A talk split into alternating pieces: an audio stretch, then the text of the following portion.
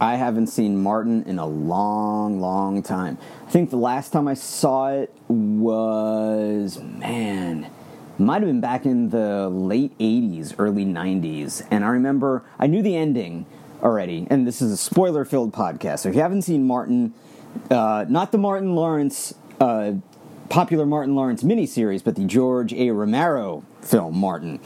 Um, so I, I remember I knew the ending because I used to watch Tom Savini's Scream Greats like over and over and over and over again, and it, it chronicled Savini's special effects, and one of them was at the end where uh, Martin gets the, the stake through the heart. So I knew the ending of it. I, I saw, I remember the highlights of it. So I remember seeing it as a kid.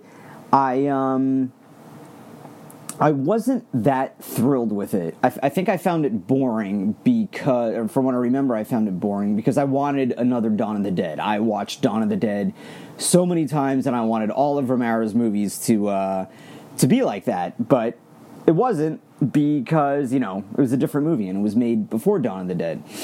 So I um now I'm 41 years old, and I figured, well, let me give Martin another chance. Um, especially since after Romero died, you know, you, you start to, well, not you, but I started to review, you know, look at interviews and started to, to, to think back on, on his other movies aside from the, the zombie trilogy, and I really wanted to give him another, another go ahead because like i said i don't really remember him. and, and when you're a kid you see movies differently you look for different things so when i was a kid i looked for the gore that I saw so much of in Dawn of the Dead uh, that I wanted to see in Martin.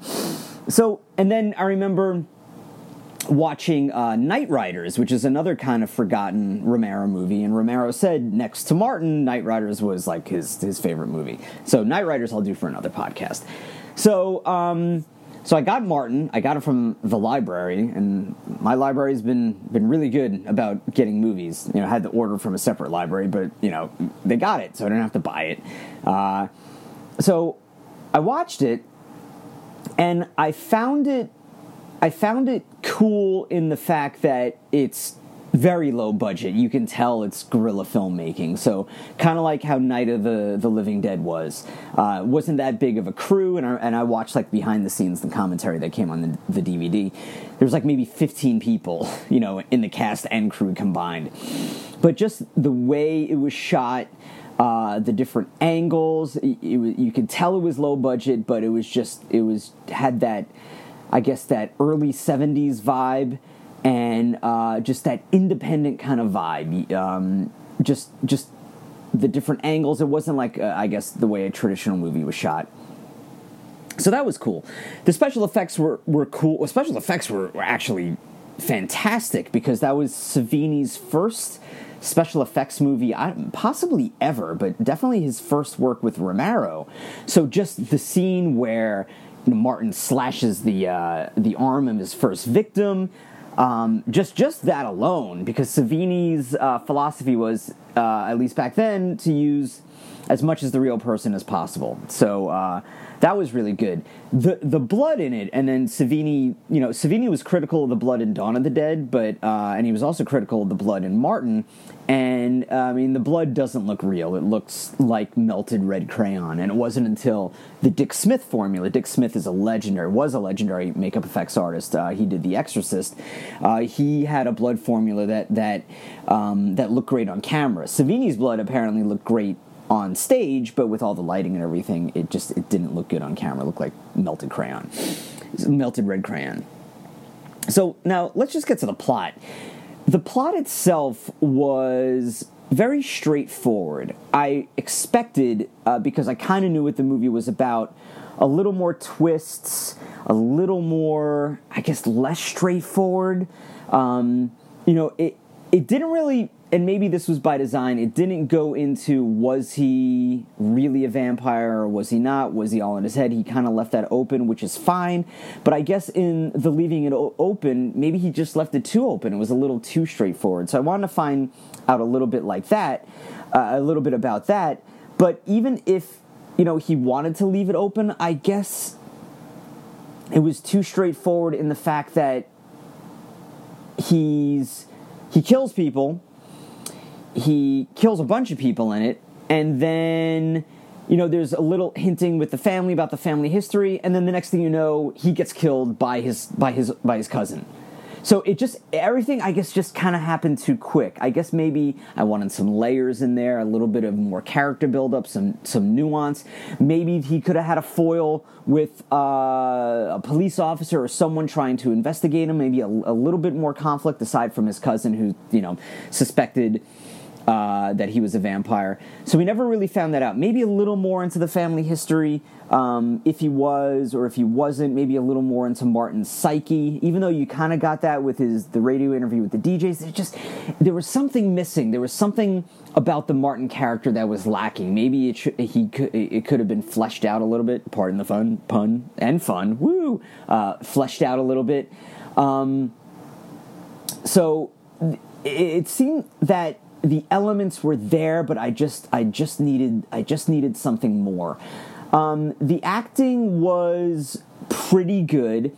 Uh, John Amplas, who he was also in Day of the Dead, and then he also had quite a terrible role in in uh, Dawn of the Dead, where he played a uh, a Spanish guy. So they they painted his face brown. Romero actually used brown face in one of his movies. Uh, not not a good moment for Romero. Um, and then he, Amplas was also in Knightriders. He played a mime. He didn't have any lines because he was a mime. But he had a good presence to him, he, like his his facial expressions, how he was able to carry silence. He did that well. I guess when he did the did the lines, it just seemed a little too I don't know, a little too local theater type, and maybe the the lines were kind of outdated in in that kind of kind of seventies way, like talking about doing it and talking about sex and you know that whole thing. Um, but just overall, a good performance.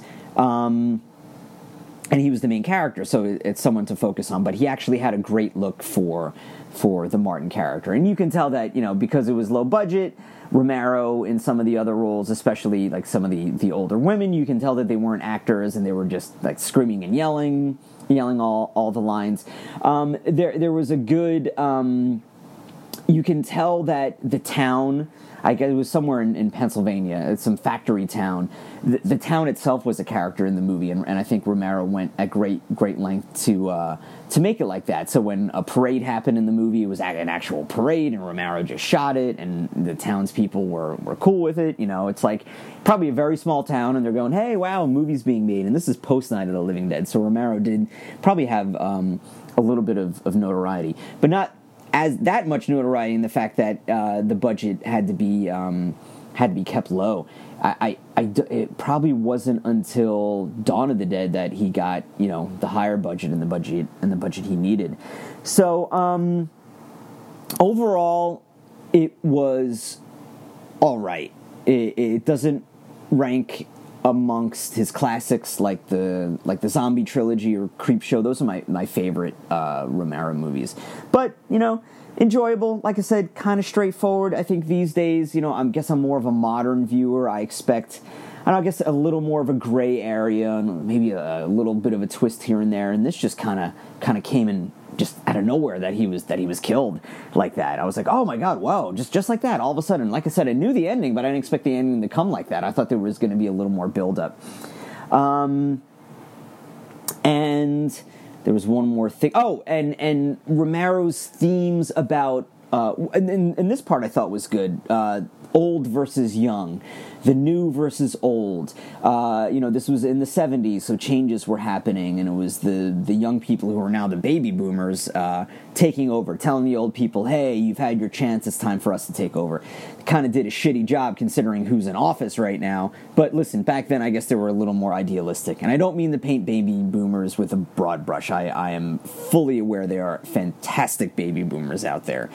Um, except they're not really represented uh, the best in, in government right now. But but Romero's take on the young versus old, uh, the, the rebel against the traditionalist, and Romero was throughout his career, most of his career, uh, um, def- definitely. Um, much of a, a, rebel. He always wanted to do things his way, um, and for the most part, he did with very little compromise, um, with the exception of a couple of movies here and there. You know, he tried. He tried his hand at the studio system, and a lot of Romero's career was just, you know, a lot of just waiting around. You know, he would get approved for something, he would get paid, and just things for one reason or another just just weren't made. So. Um, I would recommend giving Martin a chance if you want like a good glimpse into low budget filmmaking. Film, and by film I mean really using film. I mean Romero was a true lover of film, a true lover of you know physically editing, you know slicing everything uh, by hand and and doing it that way. You can tell this was a labor of love. A lot a lot of work was put into it. Very unique shots, cinematography, uh, cinematograph you know, cinematography wise. Uh, it's been a long day. Um, so, so, so those parts were good. Good, low budget, low budget, but good. I say give it a chance. Uh, don't expect too much. Uh, don't expect to be blown away. Maybe in the 70s, especially with the special effects, they were probably very much taken aback by uh, by the effects they saw. I don't know if this was before or after The Exorcist because Romero's character mentions the the Exorcist in George Romero is actually in the movie, and he mentions The Exorcist in it. So I would imagine it was before The Exorcist. Let me just check on the year of the movie. Um, oh my God, I I put Martin. Okay, yeah, Martin was 1978, and The Exorcist, I believe, was 1973. Let me see if I can spell Exorcist right. Exorcist was 1973, so this was before Exorcist was before Martin, so the special effects in Exorcist were were quite unreal. But I think uh, you know the the effects that were in Martin uh, uh, kind of rival it, especially you know, the the wrist slashing scene. Definitely, it, definitely watch it now, and it's like ooh, even though you know how it's done, it's still ooh. And especially since th- there was kind of a flub at the beginning where where John Amplas didn't get the whole wrist, he kind of got a little of it because not all the blood came out, so it kind of looks like he there was, uh, you know, you had to dig deeper into the wrist. So, um, and then, you know, because it was in the 70s, I guess Martin was used to, he was able to cover his tracks in an easier way. I guess this was before DNA and forensic evidence. And after Martin was killed, he was buried in the backyard. I guess no one was going to miss him. So uh, I guess you were able to get, get away with murder, at least in 70s film lore. Uh, you were able to get away with murder back then. So, uh, so yeah. So uh, you will be getting away with murder if you don't share and comment on this podcast. So please do. Uh, uh, you can uh, find me, Mike Lane, on Twitter. I'm at Mike Lane Act. That's M I K E L A N E A C T on Twitter. I'm at Mike Lane Actor on Facebook. You can email me at Mike Lane Act at yahoo.com. And uh, please rate, comment, and share this podcast. I'd love to hear from you. All right, everybody. So until next time, take it easy. Bye.